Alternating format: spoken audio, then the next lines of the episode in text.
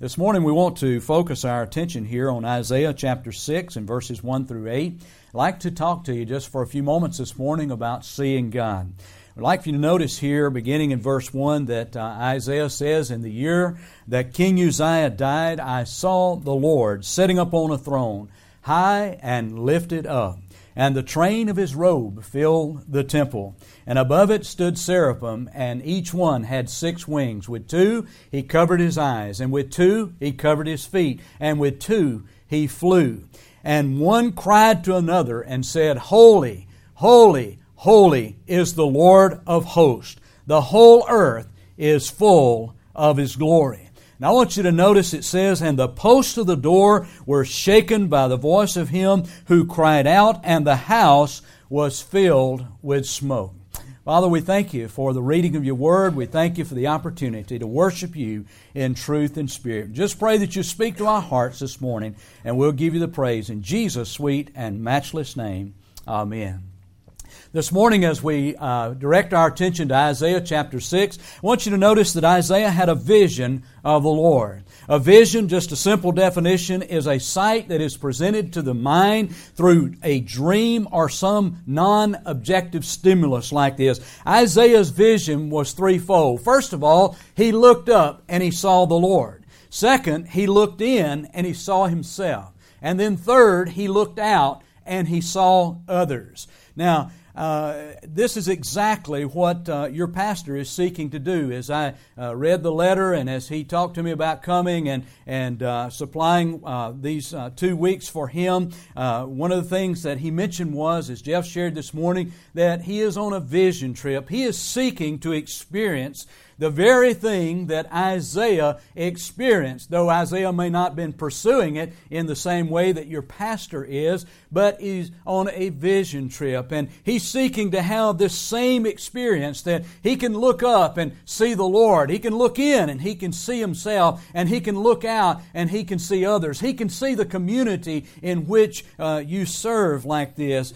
Um, uh, the best spiritual definition for a vision I know of uh, is J.B. Phillips's paraphrase of Paul's prayer in Colossians, where he says, And I pray you see things from God's point of view. I pray you see things from God's point of view. In other words, that we view circumstances from God's perspective. And that's exactly what Pastor Robbie is trying to do. He wants to see things from God's point of view. He wants to be able to view things from God's perspective. Aubrey Malphurs defines vision for a church as, quote, a clear and challenging picture of the future as its leadership believes it can and must be. Kouzes and Posner states that the leader's job is to keep the projector focused. And that's exactly what Pastor Robbie is doing. In uh, the church planners, when they come, they uh, take part in what we call basic training. And one of the units that we study in that two day, three day period of time uh, there's about 15 of those units, and one of those is on vision. Some pastors come or planners come and they have already thought through that. Others have not. And so they've got an opportunity to either begin to work on that or to begin to refine the vision that God has given to them, not only personally, but for the plant that they are about to be involved with. And so it's not that Robbie has not had vision for this church, or it would not be where it is today. You see, Vision is given to a person. It's not given to a group. You can search the Word of God and you'll see that God always gives the vision to an individual, and then that individual is to cast that vision to the people. And that's exactly what Pastor Robbie's been doing over these past seven years that God laid a vision on his heart to come and to start a church. And he has cast that to you, and you have accepted that. And it's been a great journey. But now he wants to kind of adjust the projector. You see, sometimes when the projector gets out of, uh, you know, off a little bit, things get a little fuzzy, don't they? And you can get in the work of God and you begin uh, just get so busy that the projector kind of gets fuzzy and you can't see as clearly. And he's wanting to see clearly, as stated here, uh, from God's point of view. Someone said that vision is critical if you're going on a journey and you're taking a group of people with you. And that's exactly what the pastor, the planner, does. Visioning is not that important if you're just out for a walk. And I want you to know we're not just out for a walk. This morning, we too may see the Lord. You see, it's not only important for the planter, the pastor, to have a vision that God has given them, but it's important for you and for me as God's children to have a vision that God has for our life. What will the preferred future look like for you and for me? And so we too can see the Lord. We may see God first of all through Christ. We can see Him through faith, through the Holy Spirit, through the Bible, through nature. Life takes on a whole new outlook as we see the Lord. That's exactly what happened in the life of Isaiah. You read this scripture and then you go on and look at the life of Isaiah. Isaiah was never the same after he saw the Lord. There will be several things. I want to share three or four things with you this morning. In verses 1 through 4 that we read here, the first thing is a comprehension. It says that he looked up and he saw the Lord. He had a comprehension of who God was. God revealed Himself. Now, the time, the vision that Isaiah uh, here is important because he was looking back uh, on the experience, uh, and it says, In the year that ye King Uzziah died. You see, when things happen, when there's a tragedy, when there are circumstances that, that are out of our control comes our way, uh, when earth's idols die, we have an opportunity to see God. The young prince had, had made the great king his idol. But when the life of the king ended in disgrace and in disease and in defeat, he saw God. But don't you notice the second thing? Who Isaiah saw in the vision was significant. He saw God both above and in this world. You see, the throne where the Lord is seated, it says, is high and exalted, and it represents His eternal, sovereign, and universal rule. He is above all other kings. There's no king like Him. But at the same time, He's concerned with the welfare of His people. He's just not out in space somewhere. He's not out there at a great distance that's out of touch with us, but He is not only in heaven, but He is here on earth concerned with you and concerned with me and our well being. The theologians call this transcendence. You see, our vision of God can be clearer because we have seen the glory of God in Jesus Christ, His Son. We find that God in heaven is God above us. God in nature is God around us. But God in Christ is God in us and God for us. Though He may be in heaven, I want you to know He's right here with us this morning. I hope you sense His presence. I hope you uh, have sensed already the opportunity to, to, to, to sense God uh, with you this morning. But notice when he saw God, he saw one of his attributes. God has many attributes, but the attribute that he saw here was his holiness. To say the word holy twice in Hebrew is to describe one as most holy. Uh, to say the word holy three times infi- intensifies the idea uh, to its highest level. In other words, the holiness of God is indescribable in human terms. Folks, I can tell you that God's holy. We can read in God's Word that God is holy, but I cannot paint that picture for you. I cannot help you to comprehend. I cannot comprehend the holiness of God, you see, because there is no sin in God. There is no darkness in God. The things that are a part of my life and that in, and in your life, you see, we, we just can't comprehend uh, living life without sin or being having darkness in our life and, and things that are contrary to what God does not know. Holiness conveys God's supreme moral excellence. The word holy carries the idea of separation and exaltation. You see, God's holiness means that He is separate and He is different from the things that He created. And so many times people want to bring God down to their level. They want to uh, look at and talk to him in, in human terms as he is, is another human being. God is so much more than his creation. Yes, Je- Jesus did come in the flesh and he walked among us. But I want you to know he is holy. And He is above what He has created. Holiness is a description that all God is and does. Holiness uh, is the very essence of God's being. It is God Himself. In 1 John chapter 1 and verse 5, we read that God is light, and in Him is no darkness at all. I mean, there's no darkness at all. Whenever God made Himself known through vision, or through personal appearances, the one thing that stood out the most was his holiness. Over in the book of Exodus, we read in chapter 3 here about the experience that Moses had at the burning bush. It says that Moses was tending the flock of Jethro, his father in law, the priest of Midian, and they led the flock to the back of the desert. And he came to Horeb, the mountain of God. And the angel of the Lord appeared to him in a flame of fire from the midst of the bush. And so he looked, and behold, the bush burned with fire, but the bush was not consumed. And then Moses said, I will turn aside and I'll see this great sight why this bush does not burn. And so when the Lord saw that he had turned aside to look, listen to what he says. God called to him from the midst of that bush, and he said, Moses, Moses, and he said, Here am I. Then he said, Do not draw near to this place. Take your sandals off your feet, for the place where you stand is holy ground.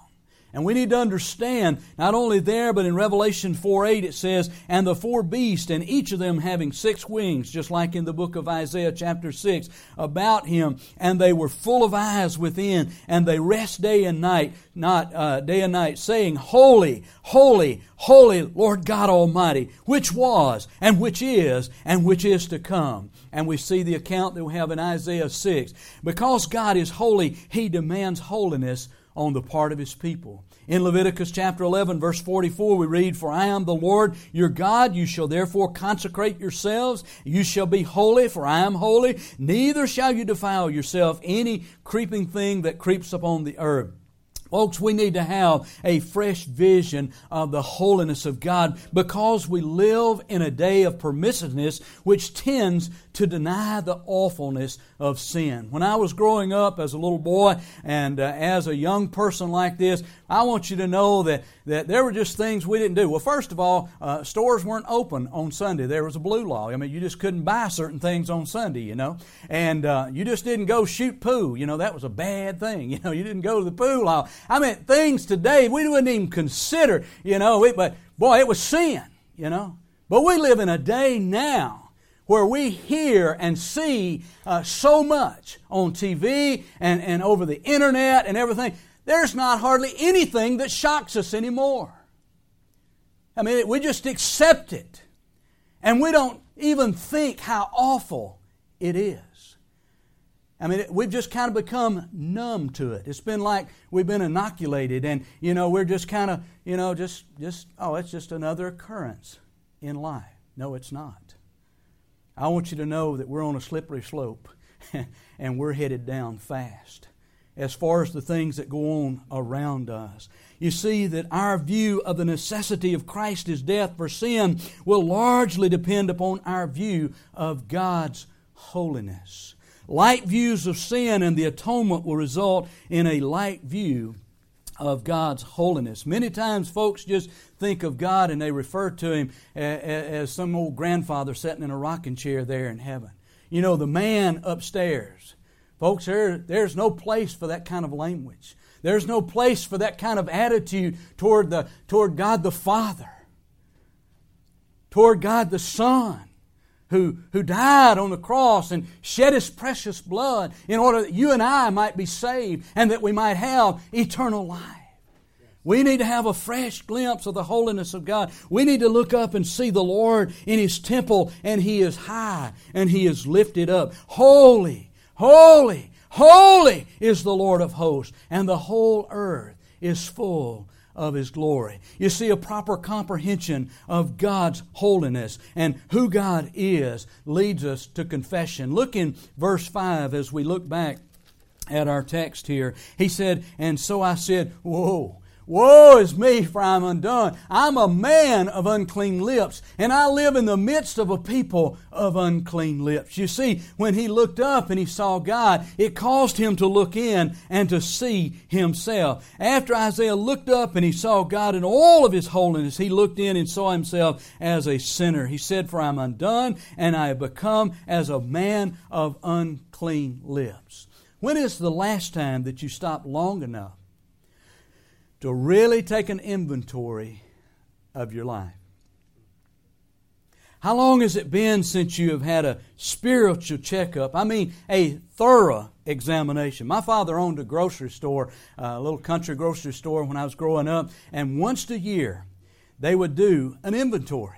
I mean, and I mean, you go in Walmart and these places, they've got the you know electronic stuff, and they're walking along scanning everything. No, no, this had to be done by hand, and you had to count everything. And once a year, they had to do that inventory, thoroughly, thorough inventory of all their stock. And when's the last time you had a, uh, I mean, a thorough checkup? Most men, I mean, we're, we're pretty much, you know, we're hard headed. and uh, when has your wife said, you need to go in and you need to have a physical, you need to have a check? Now, and I did that for, I went from the time I was appointed to about 12, 14 years before I finally went to the doctor. I've just been blessed with health and not been able, not having to go like that. And my wife finally read the fine print in the insurance. See, I, I was saying we couldn't afford it and stuff, and it said that this is paid for in full once a year. so last year I had to go in for that checkup. Not not where you go in and they just do your blood pressure and you you know they, they, they check your temperature and they put you on the scales and weigh you. But no, man, I mean I mean where they really check you out, you know, and and uh, I mean they really check you out and, and and to the point that they they put me on this treadmill and I told the guy I said I jog, you know, and so here's the doctor and the nurse and they were sitting there about five minutes like Look, I told you I jog. And said, okay. So he cranked that baby up and put it on a slope. Now, okay, okay, you know, you got it up, okay. But yeah, I'm talking about where you really, really have an examination. How many of us, you see, we get so busy. How many of us pull away and we really allow God to do an inventory or thorough examination spiritually of our soul? To help God to, uh, God, allow God to help us to, to look in and and to see who we really are. You see, when Isaiah looked up, it produced a sense of unworthiness. Here, the prophet acts very much like Job and John did when they saw God in his holiness, crying unclean. Job maintained his integrity until he saw the Lord, and then he was ready to say, I abhor myself and I repent. John in Revelation chapter 1 says, I, John, who am your brother and companion in tribulation and in the kingdom and patience of Jesus Christ, was in the isle that is called Patmos for the word of God and for the testimony of Jesus Christ. I was in the Spirit on the Lord's day, and I hope you're in the Spirit this morning on the Lord's day. It's a good thing to do, and we should. And heard behind me a great voice as of trumpet. And when I saw him, I fell at his feet as dead. Now, listen, folks, this is John. This is John who, who is been, uh, you know, exiled because of his testimony for the Lord Jesus Christ. This is John, one of the great, great uh, uh, men of God. And yet, when he saw him, what did he do? He didn't say, Oh, I'm John. It's good to meet you. No, man, he fell down as if he was dead. You see, when we look up and we see the Lord in all of His glory and in His holiness, it produces a sense of unworthiness. Many times we have an exaggerated opinion of ourselves. You know, pride comes in, and boy, we get built up. And man, when we compare ourselves to Jesus, it's one thing to compare yourself to another believer. But when you see Jesus, when you compare yourself to Him, it should produce a sense of unworthiness.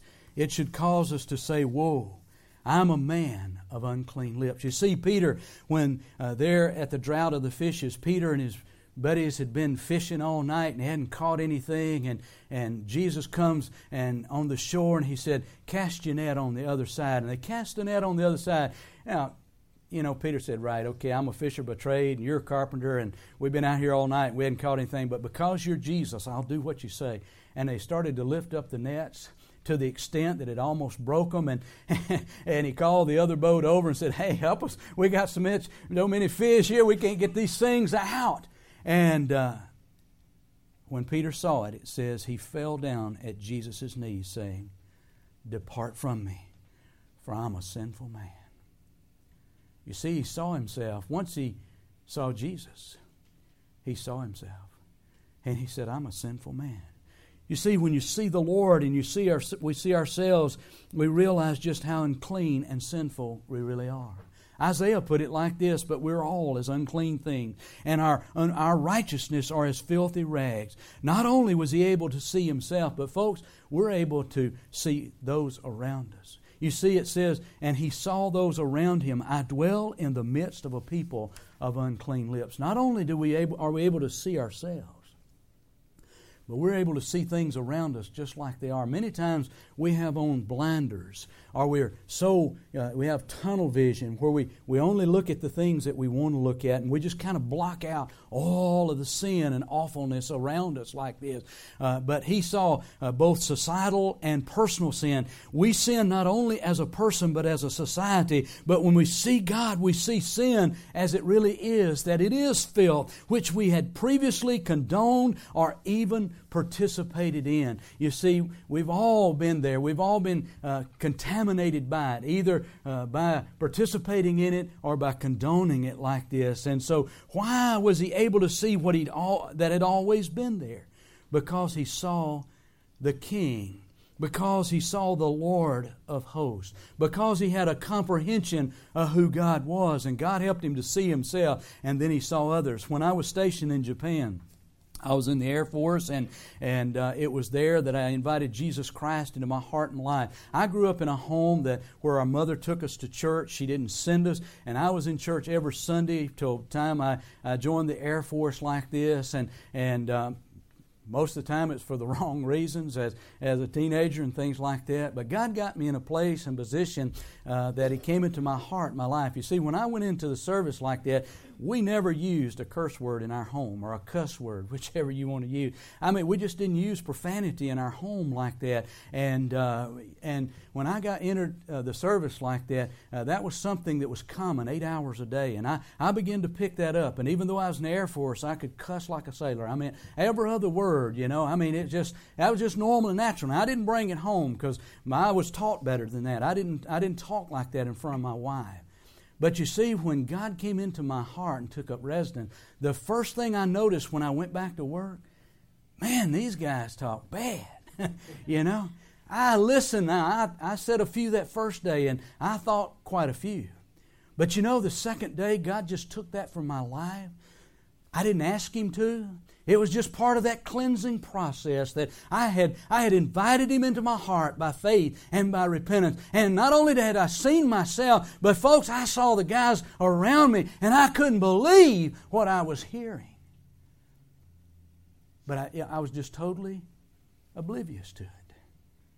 And I want you to know there's stuff all around you at home and in the workplace and in the marketplace that when you look up and you see God, and He helps you to look in and see yourself, you can no longer be complacent and condone what is all around you.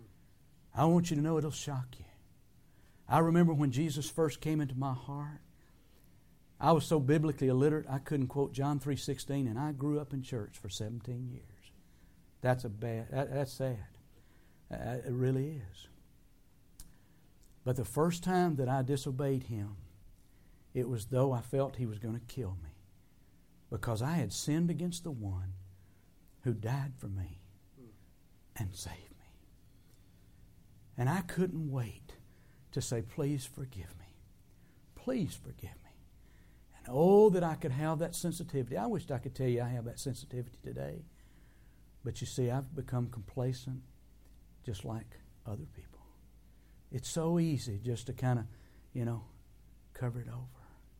Oh, that I wished I had that sensitivity that the moment that I do something and I know that's wrong, that I would say, Father, would you forgive me? Would you cleanse my heart? You see, we need to have a fresh vision of the Lord today that we might be able to see ourselves and that we might be able to see the Lord. uh, as He sees us, so that we might confess our shortcomings. I want you to notice in verse 6 and 7 the third thing that happens here. Once we have a comprehension of God and once we confess our sins, here comes the cleansing. Notice what he says. Then one of the seraphim flew to me, having his hand a live coal which he had taken from the tongues from the altar. He touched my mouth with it and said, Behold, this has touched your lips. Your iniquity is taken away, and your sin is purged. You see, when we see the Lord in all of His holiness, high and lifted up, and we see ourselves as sinners, and we're willing to confess our sins, He will cleanse us of all unrighteousness. 1 John 1 9 says, If we confess our sins, He's faithful and just to forgive us and to cleanse us of all unrighteousness.